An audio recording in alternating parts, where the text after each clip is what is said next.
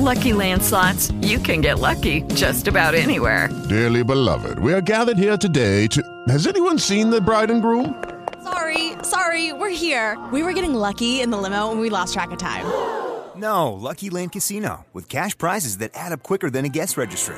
In that case, I pronounce you lucky. Play for free at LuckyLandSlots.com. Daily bonuses are waiting. No purchase necessary. Void where prohibited by law. 18 plus. Terms and conditions apply. See website for details.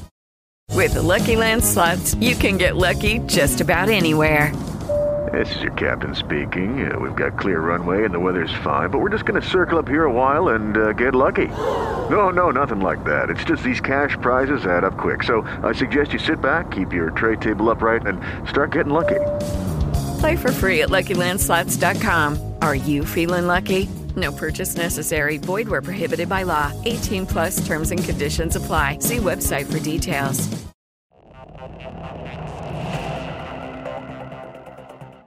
5. Sono i miliardi per il rinnovo dei contratti del pubblico impiego, 3 miliardi per incrementare il fondo sanitario nazionale e 15 per il taglio del cuneo fiscale. È di 23 miliardi complessivi la legge di bilancio che il governo ha presentato ieri alle parti sociali. Nella manovra c'è anche una possibile proroga del super bonus, mentre sul fronte fiscale si parla di una IRES, l'imposta sui redditi delle società più piccola per agevolare chi assume. L'approvazione della legge di bilancio nel Consiglio dei Ministri è fissata a lunedì.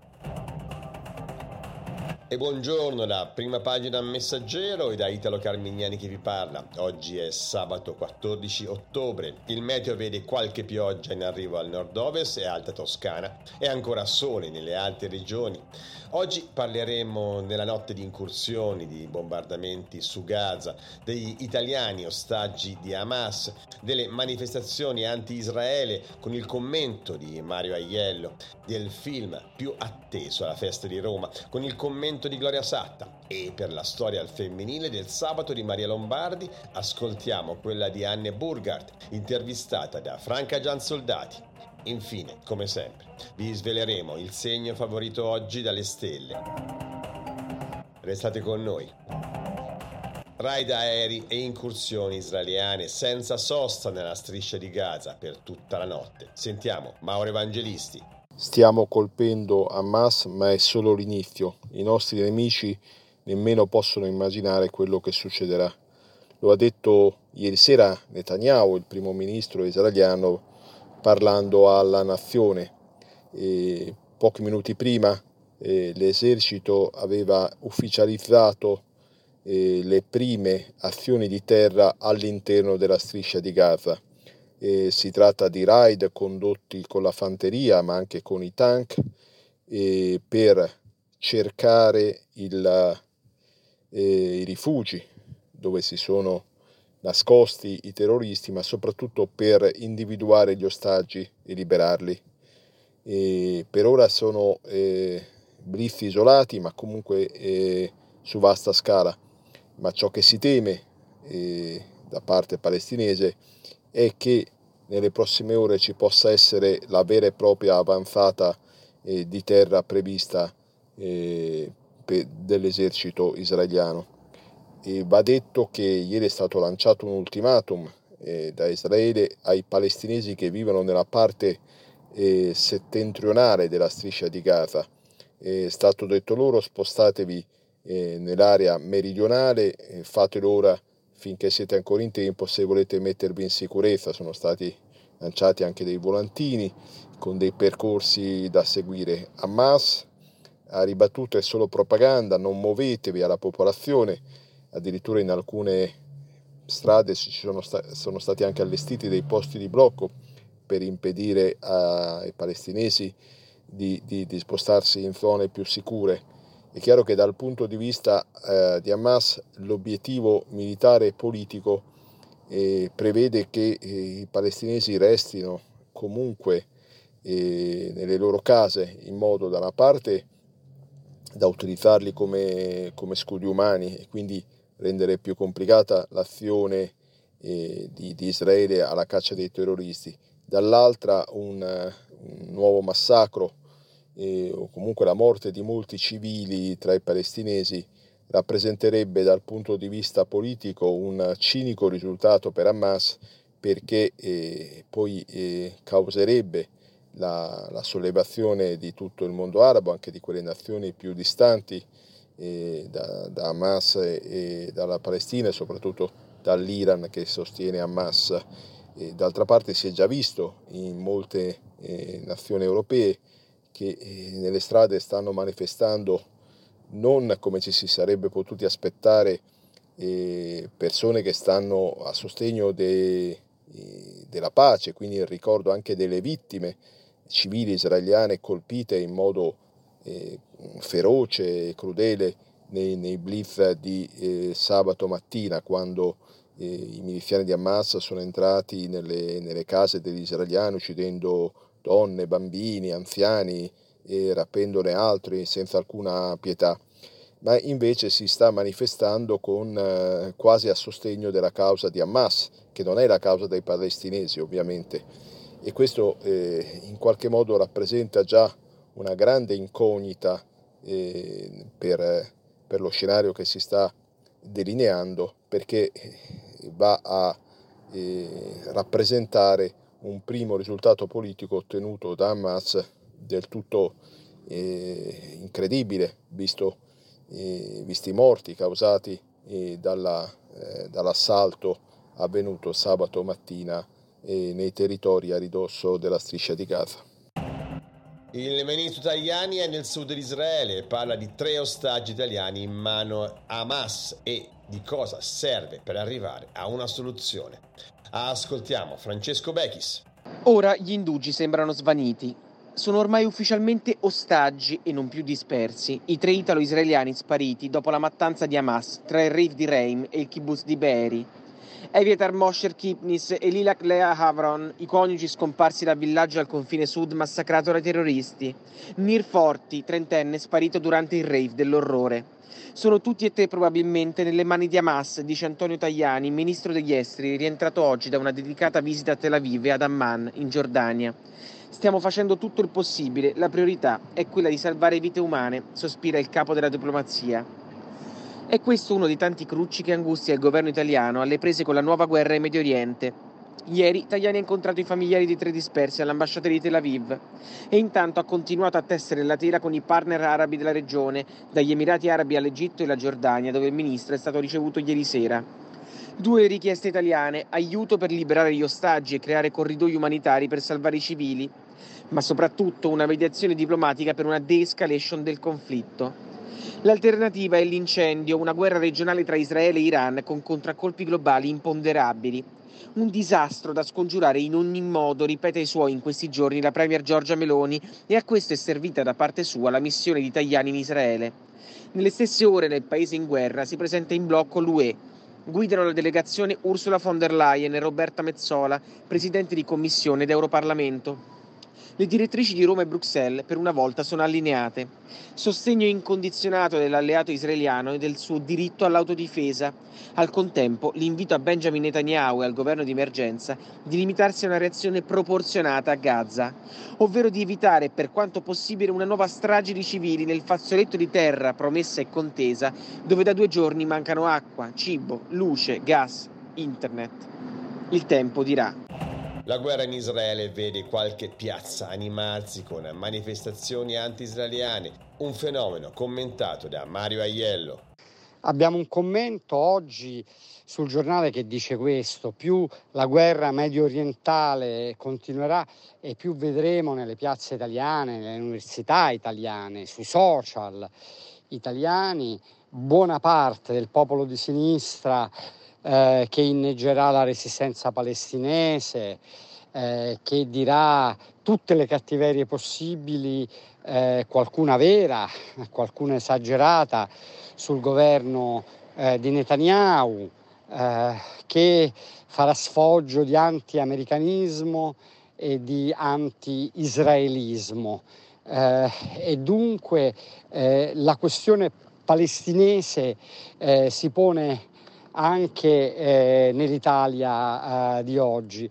E, e, quello che noi diciamo è che c'è da notare una discrepanza. Se eh, il PD, cioè la sinistra politica, eh, ha una posizione netta eh, a favore di Israele, eh, così come lo ha, l'ha avuta e la sta avendo a favore dell'Ucraina, il popolo della sinistra non è sulla stessa lunghezza d'onda. Eh, e perché? Perché per tanti decenni eh, tanti cattivi maestri a sinistra eh, hanno eh, fomentato i pregiudizi eh, contro Israele e, ehm, e, le posizioni senza se e senza ma filo palestinesi.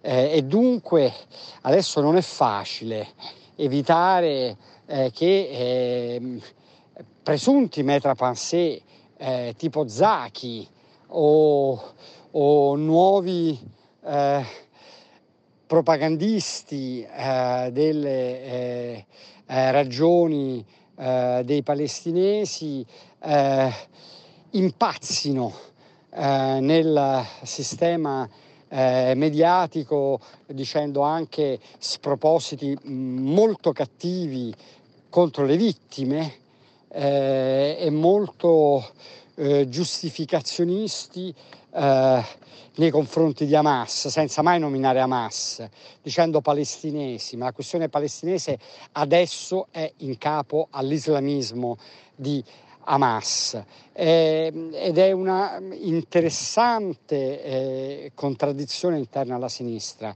Questa, mentre per paradosso eh, la destra che viene da posizioni anti-ebraiche per sua eh, tradizione, le, le, le kefie eh, nelle manifestazioni dell'estrema destra, eh, chi ha una certa età se le ricorda benissimo, eh, invece ha svoltato completamente di posizione e questo perché eh, ormai c'è un'egemonia nella destra, l'egemonia si chiama Giorgia Meloni e Giorgia Meloni, eh, tranne che su piccole frange, eh, incide in senso occidentalista e filo Tel Aviv. Tra i film più attesi alla festa di Roma c'è Fela il Dio vivente. Ce ne parla nel suo commento Gloria Satta. Tra i film più attesi della festa di Roma c'è Fela, il mio Dio vivente, il documentario di, de, diretto da Daniele Vicari, passerà il 26 ottobre e eh, dedicato a Fela Kuti, eh, il grande carismatico musicista nigeriano, re dell'afrobeat e attivista politico scomparso nel 1997. Ma Vicari, e qui sta la originalità del progetto, non ci racconta Fela Kuti attraverso la formula classica ormai molto di moda del biopic, cioè il film che porta sullo schermo la biografia di un personaggio famoso. Vicari fa un'altra operazione, ci racconta Felacuti attraverso un'altra storia potente, emozionante, altrettanto appassionante. È la storia raccontata dalla voce narrante di Claudio Santamaria del film Impossibile che Michele Avantario, video artista e filmmaker eh, nome di spicco della cultura alternativa degli anni 70-80, particolarmente vivace a Roma, tentò di girare sul suo idolo Fela Kuti, ma non ci riuscì mai, malgrado avesse trovato gli americani disposti a finanziarlo, malgrado avesse avuto il sostegno di Bernardo Bertolucci e eh, avesse fatto continui viaggi in Nigeria a casa di, di Fela Kuti, malgrado avesse scritto tante sceneggiature le avesse poi cancellate, ma questo film non si fece mai, quindi è la storia di un fallimento. Fino a un certo punto, dice Vicari, perché quello che sembra un fallimento, cioè il film mancato, in realtà si è rivelato un successo perché prima di morire prematuramente nel 2003, eh, Avantario, grazie proprio a questo suo progetto, mentre tentava di metterlo in piedi, poté conoscere una realtà che ignorava, abbracciò una nuova esistenza e diventò cittadino del mondo perché, ci ha detto il regista, il cinema, che non morirà mai, ha il potere di spezzare ogni confine. Allora, Vicari ha trovato, grazie alla moglie Renata di Leone, che era la moglie di Avantario, è entrato in possesso di eh, materiali, una grandissima quantità di materiali inediti, mai visti da nessuno, filmati, video, fotografie, documenti che hanno ricostruito un po' la storia di questo film mancato. Eh, vediamo il lato B, dice il regista di Fela Cuti, cioè la sua vita intima, quotidiana, al di là dei concerti, nella sua casa, con le sue numerose mogli, con i discepoli, i figli. Vediamo i riti animisti a cui Felacuti partecipava, i discorsi infiammati contro le ingiustizie e il colonialismo che pronunciava e che avevano fatto di lui un capo spirituale e politico dell'epoca.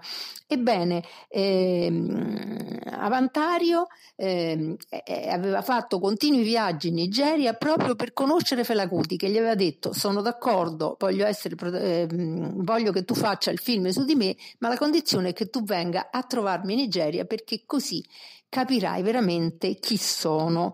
Ecco, eh, per Vicari questa storia del film mancato su Fela Cuti assume un valore simbolico che va oltre il progetto, cioè è una storia modernissima, ci ha detto, che eh, ci racconta una generazione, quella di Avantario, decisa a, a sognare in grande, eh, decisa a trovare un linguaggio no- nuovo, eh, decisa ad andare oltre il cinema. È sicuramente un'operazione entusiasmante perché Felacuti lo vediamo, ma lo vediamo sempre in relazione a quest'uomo che grazie a lui eh, rompe i confini della cultura italiana, occidentale a cui apparteneva ed entra in contatto con un mondo che gli era sconosciuto. Eh, la sera del 26 al Maxi, dove è prevista la proiezione del film, ci sarà una grande festa afro eh, musicale animata da famosi DJ e si ballerà fino all'alba. Eh, Vicari ci ha detto che questo film è dedicato soprattutto ai giovani per far capire loro che il futuro è possibile una necessità più che mai urgente proprio oggi che tanti giovani crescono senza speranza. E per la storia del femminile del sabato di Maria Lombardi ascoltiamo quella della teologa estone Anne Burgard, da due anni al vertice della Federazione Internazionale dei Luterani. L'intervista è di Franca Giansoldati. Si chiama Anne Burgard, è una brillante teologa estone che guida 75 milioni di luterani nel mondo. Due anni fa è stata eletta capo della Federazione Mondiale delle Chiese Luterane ed è una specie di papessa, anche se il termine ovviamente suona improprio per il mondo luterano. È eh, una grande esperta di relazioni internazionali, di spiritualità bizantina ed ecumenismo, ma soprattutto è la prima donna in assoluto a raggiungere una funzione del genere. Eh, l'abbiamo intervistata a Roma quando è venuta per partecipare al summit interreligioso che Papa Francesco aveva organizzato prima del sinodo e in piazza San Pietro, accanto al Papa, al patriarca ortodosso Bartolomeo e l'arcivescovo di Canterbury, c'era proprio lei, Anne Burghardt. Eh, dice che mh, al momento non ha mai incontrato difficoltà per il suo essere donna eh, a svolgere il suo ruolo in questo ambiente tanto maschile. Poi però aggiunge, naturalmente è ovvio che nel panorama ecclesiale, compreso quello ecumenico, come giovane donna alla soglia dei 50 anni devo sempre dimostrare di avere qualcosa da dire per essere ascoltata. In ogni caso la sua presenza sta cambiando il volto della Chiesa luterana nel mondo. E dice, sono convinta che questo e che la mia presenza offra un'immagine più inclusiva della Chiesa e sia un forte segno di inclusione per le donne e gli uomini delle chiese di tutto il mondo. Molte donne delle nostre chiese luterane che hanno una struttura più patriarcale mi hanno avvicinato confessandomi che per loro è un segno di speranza vedere che possiamo ricoprire una posizione di leadership. Alla domanda che cosa pensa in Germania di questo movimento che è nato all'interno della Chiesa Cattolica tedesca e che punta a un riconoscimento istituzionale ed ecclesiale per le donne fino ad arrivare al sacerdozio, lei dice da un punto di vista luterano non vedo alcun ostacolo teologico e accolgo con favore questo sviluppo. Conoscendo però un po' la struttura e la teologia della Chiesa Cattolica Romana, non sono sicura che sarà tanto facile arrivare a questo a causa delle molte differenze culturali esistenti all'interno, poi anche di alcuni aspetti teologici. Anna è sposata a un pastore luterano e ha due figli adolescenti che sono stati educati naturalmente al cristianesimo. Ma se uno dei due figli eh, dovesse annunciare in casa di avere cambiato religione o di non credere più, eh, lei ha raccontato che non se la prenderebbe più di tanto, li amerebbe ovviamente tantissimo sempre, piuttosto cercherebbe di capire da mamma il perché di quella decisione. Oggi il segno favorito dalle stelle è la bilancia che può considerare la sua luna nuova nel suo segno come un piccolo avvenimento astrologico che segna l'inizio di un nuovo ciclo che durerà un anno. E buona lettura!